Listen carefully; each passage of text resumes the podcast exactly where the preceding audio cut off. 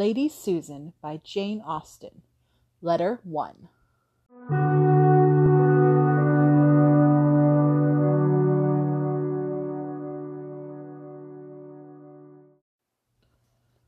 All right, so before we get into the actual letter one of Lady Susan, I want to talk about the little the novel in and of itself. It is very different from Jane Austen's other published works. Um, it was not published in her lifetime. It was published much later. I honestly don't know exactly when, but it was written when she was, I think, a preteen or pretty young before her. It was written prior to her other published novels, or around the same time, possibly as like um, Northanger Abbey and Sense and Sensibility were some of the first ones she wrote.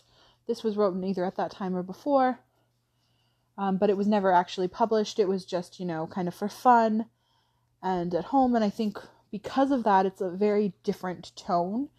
Um, not quite as proper. Lady Susan is very much an anti hero. We hate her, but she is amazing at the same time. Um, she is very deceitful. She is um, she's hilarious and evil and you love her and you hate her all at the same time. I don't even know how to explain it, but it's pretty great. I've only read this once before, um, but I really enjoyed it. What I will say is that the first time I read this, so the only time I've read this before, I found it very difficult to get into it to start. Um, I found it very dense to start it, but by the um, halfway through or by the end, I was loving it. Once you kind of get an understanding of who the characters are, and sort of what the feel of the of the storyline, I felt like that worked a lot better. So I read the first few letters the first time and I really was not understanding. I ended up going online and like looking for a list of the characters and like a brief like kind of summary of what the story was. And then I went back and I had a much better time reading it. I think this is one of those that at least for me um, it really helped to know kind of a broad overview of what the story is and who these characters are going in. It made it much easier to read. Um, and then I also did end up watching the movie version of this that came out a few years ago. Um, that they renamed Love and Friendship. I'm not sure why, but they call it Love and Friendship. But it's the, it's the story of Lady Susan, and it's a pretty good adaptation, I think. In my opinion, I really enjoyed it. Um, and that really helped to like bring it to life. Um, so I'm excited to reread this now. Um, with that understanding, I'm going to go letter by letter. And uh, I believe there are 41, maybe 42. Let me look. I have the book sitting in front of me. Yes, there are 41 letters and then a conclusion paragraph or a couple pages um, of this entire novel. So it's pretty quick, it's pretty brief. I'm going to try to get through this entire little novel in July. Um, that's kind of my goal. So that means that there might be more than one letter coming out a day. We shall see. Will, they're going to have to be if I'm going to get it all in in 31 days. So we'll see how quickly I can get this done.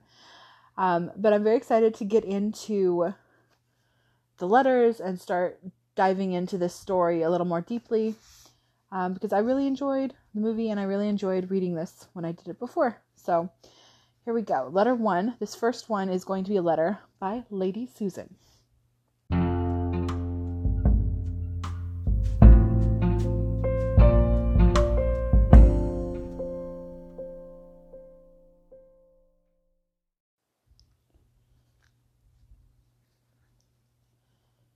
Letter 1 Lady Susan Vernon to Mr. Vernon. Langford, December. My dear brother, I can no longer refuse myself the pleasure of profiting by your kind invitation when we last parted, of spending some weeks with you at Churchhill, and therefore, if quite convenient to you and Mrs. Vernon to receive me at present, I shall hope within a few days to be introduced to a sister whom I have so long desired to be acquainted with.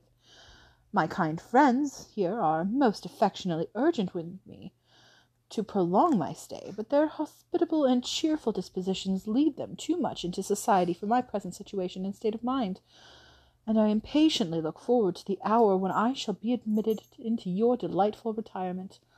I long to be made known to your dear little children, in whose hearts I shall be very eager to secure an interest. I shall soon have occasion for all my fortitude as I am on the point of separation from my own daughter. The long illness of her dear father prevented my paying her that attention which duty and affection equally dictated, and I have but too much reason to fear that the governess to whose care I consigned her was unequal to the charge. I have therefore resolved on placing her at one of the best private schools in town, where I shall have an opportunity of leaving her myself in my way to you.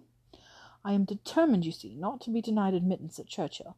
It would indeed give me most painful sensations to know that it were not in your power to receive me.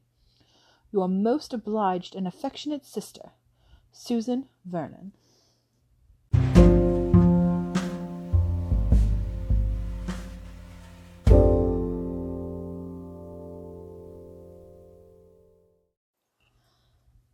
And that is all of letter one.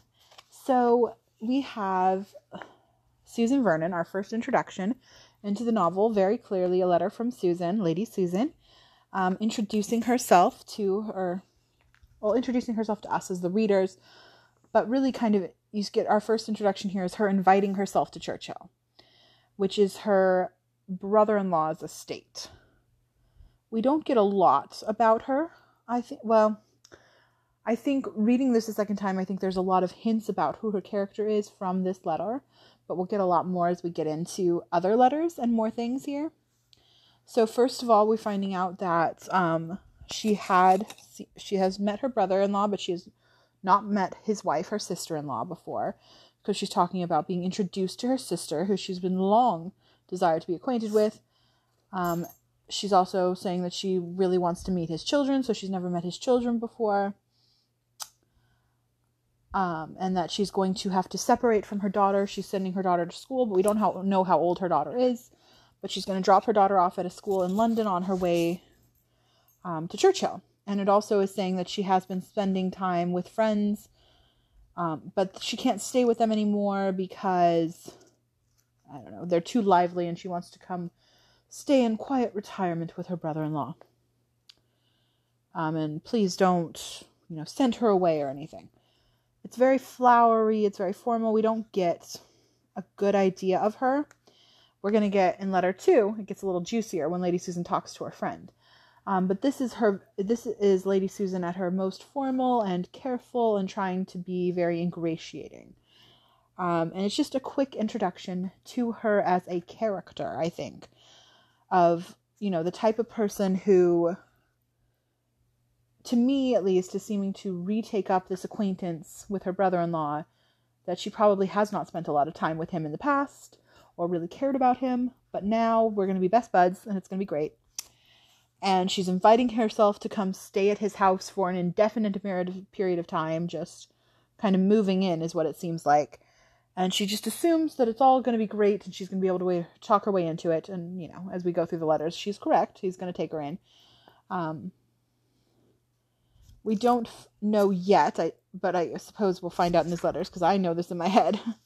Um, that Lady Susan, her she is a widow. Her husband ha- is dead now, so her this is her brother-in-law. So his um, older brother is now deceased.